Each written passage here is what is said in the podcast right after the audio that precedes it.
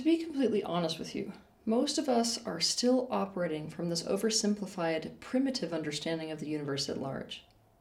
Part of this primitive understanding is that most of us expect the universe at large, what many people call God or Source, to not only be all knowing, but also to be able to control everything in existence, as if everything in existence was just a chess piece that's being played as a part of a greater plan that has already been decided upon.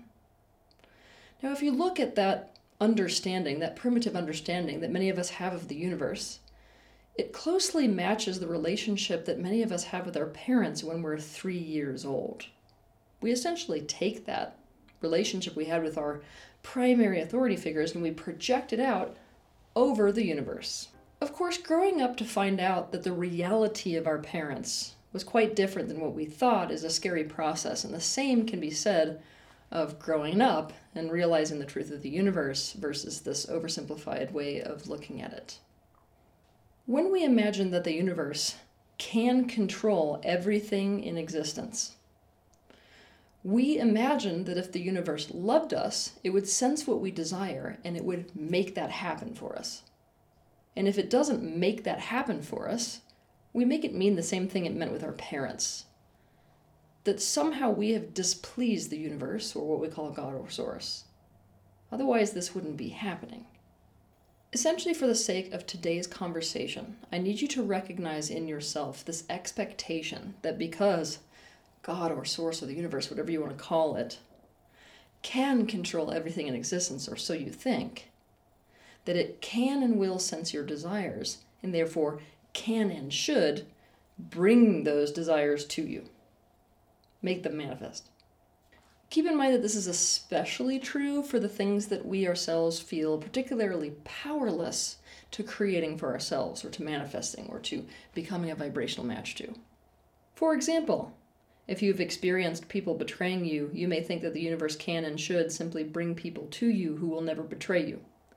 Or if you experienced failure, the universe can and should bring you success or if you experienced being taken for granted, the universe can and should bring you a life where instead you are deeply valued and appreciated.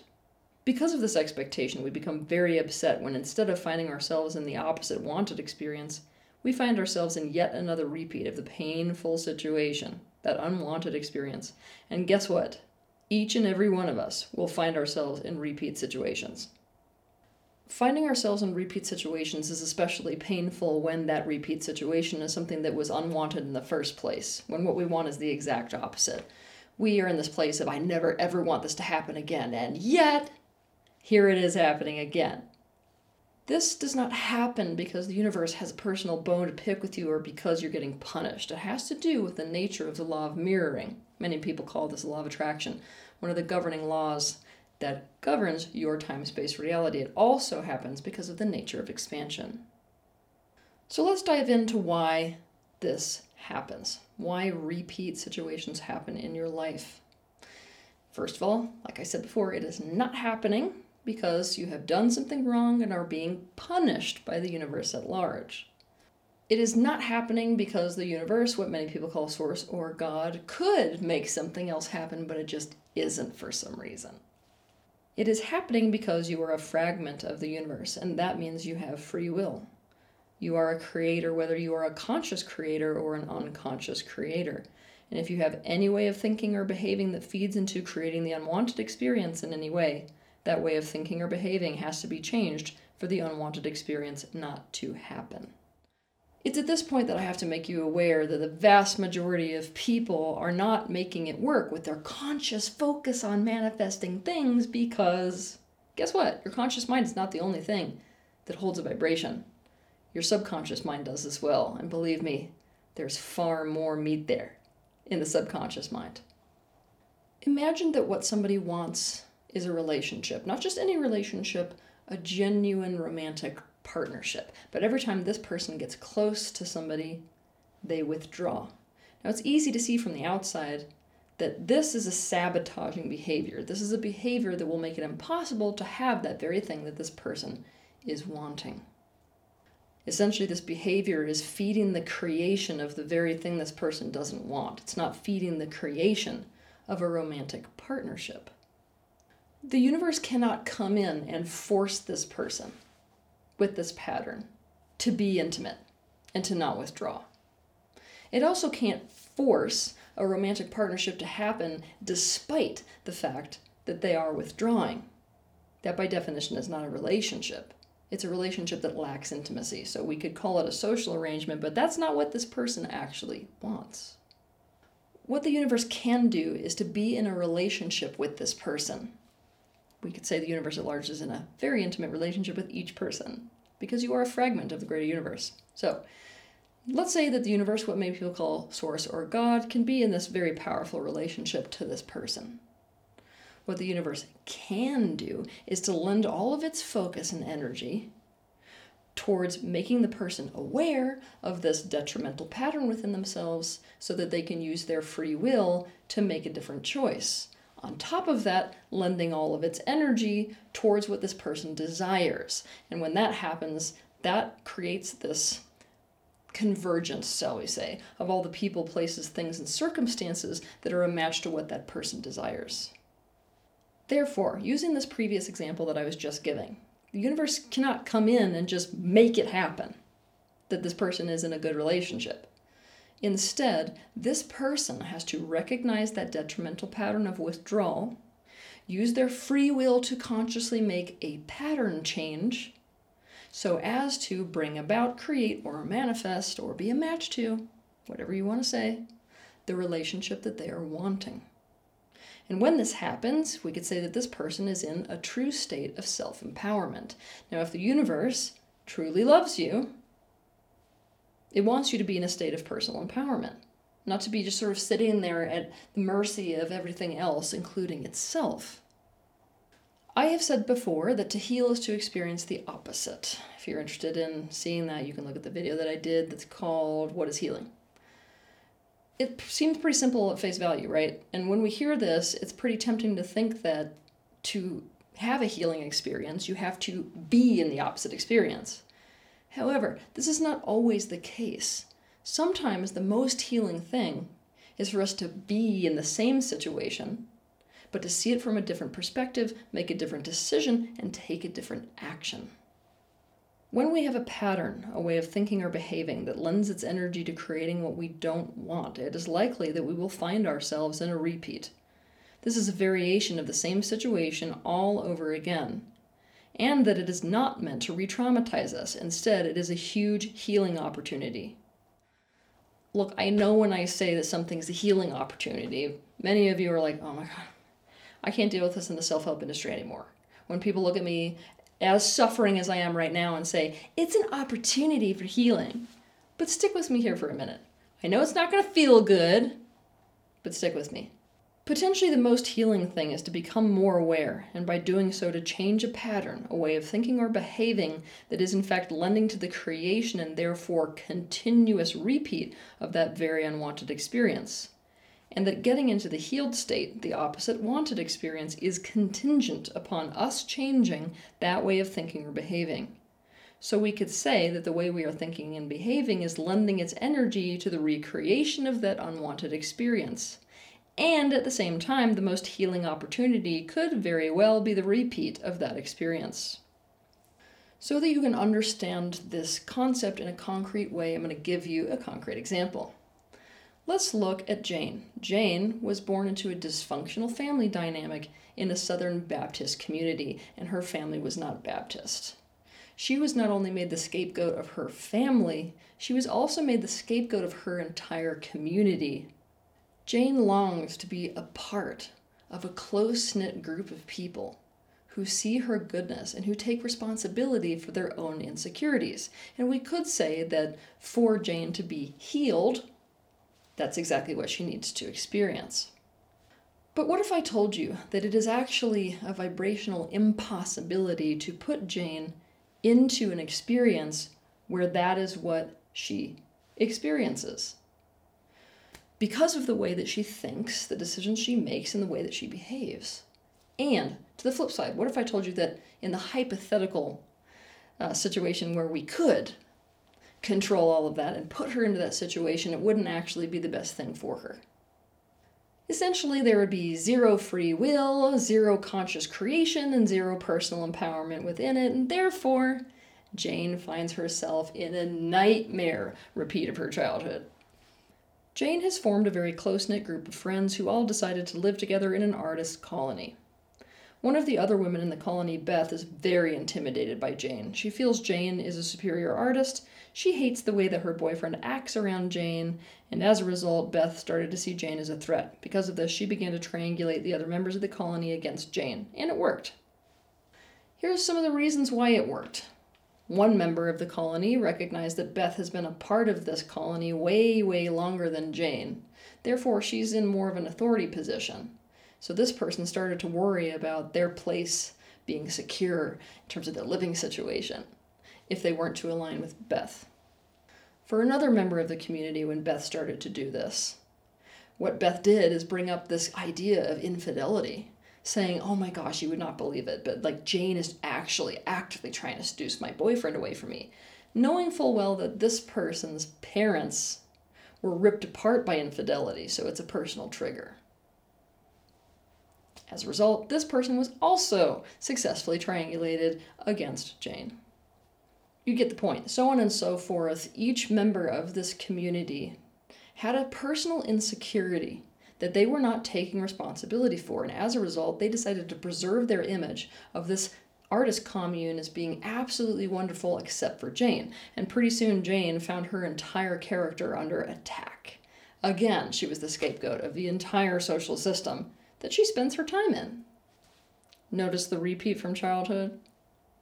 Without going too far into the process that it took to get her there, because again, this is an example of how a repeat is something that the universe may put you in intentionally and also because of the laws that govern this time space reality unintentionally. All right, so what Jane figured out is that this pattern in her that continues to feed into the creation of her being scapegoated is a totally dysfunctional relationship with pressure. Essentially, anytime she's around somebody who refuses to take pressure that they themselves are responsible for and they offset it onto her, she has absolutely no boundaries around this pressure. Instead, she just takes it, and then the next time takes it, and then the next time takes it. So she keeps taking the responsibilities that are not hers. Why? Because she's so afraid of the consequence of not doing so. And this is something that the people in this community take full advantage of.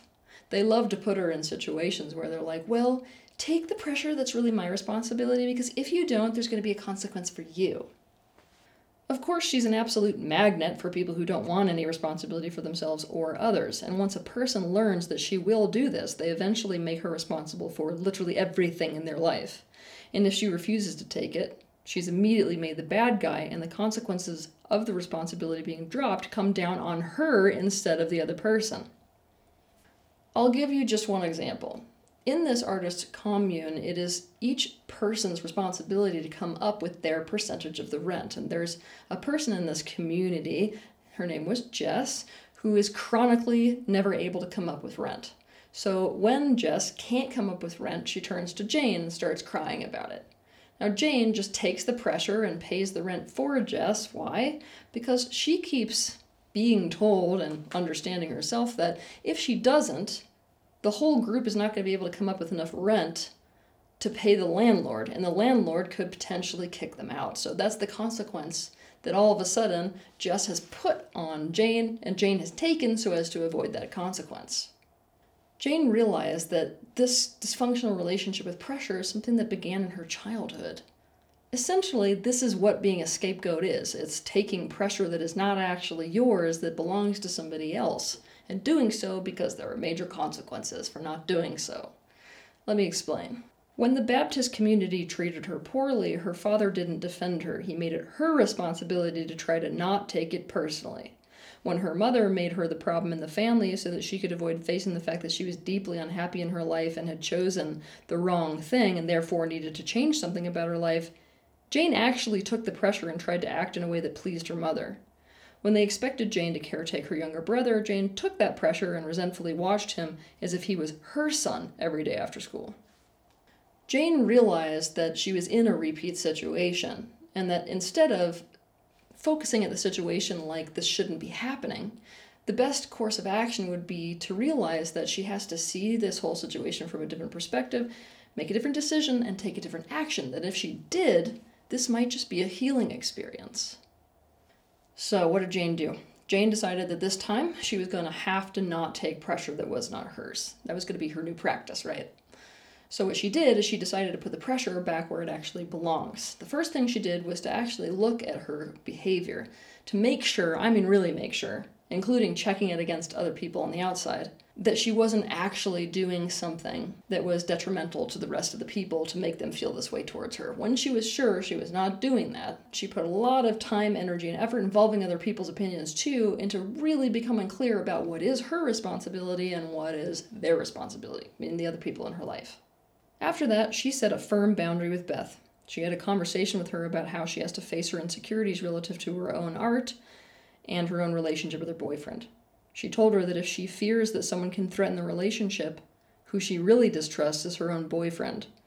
And Jane set the boundary that beyond ensuring Beth that she will never cheat with him, she would no longer be made responsible for keeping their relationship secure, because that was their job. Despite the relatively amicable nature of this discussion, the problem is, is that having Jane in the scapegoat position was actually still on a subconscious level, serving Beth immensely. So Beth escalated the entire conflict and flew into a complete meltdown about how it's not okay and it's not acceptable and it's not fair. And in fact, I'm going to leave the community. She even convinced another member of that artist commune to leave with her.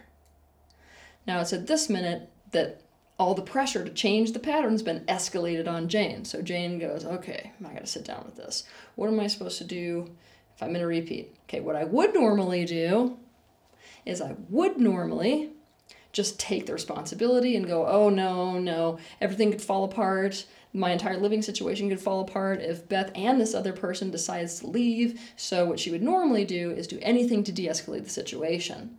She would immediately take the responsibility and the pressure to make Beth feel totally fine to be in the house again. That means please her no matter the consequence.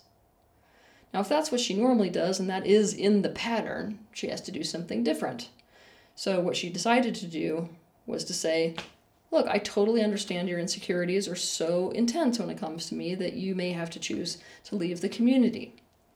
She did this knowing that not only was she going to have to deal with the discomfort of changing that pattern relative to Beth, but also she was going to be seen as the bad guy by the other member of the commune who Beth had taken under her side. So that meant the loss of two relationships, not just one, and all the consequences that come with it. But she was at a point with her life where she had seen so many repeats of this pattern in her childhood, she was like, listen, the most important thing is that I do something different this time.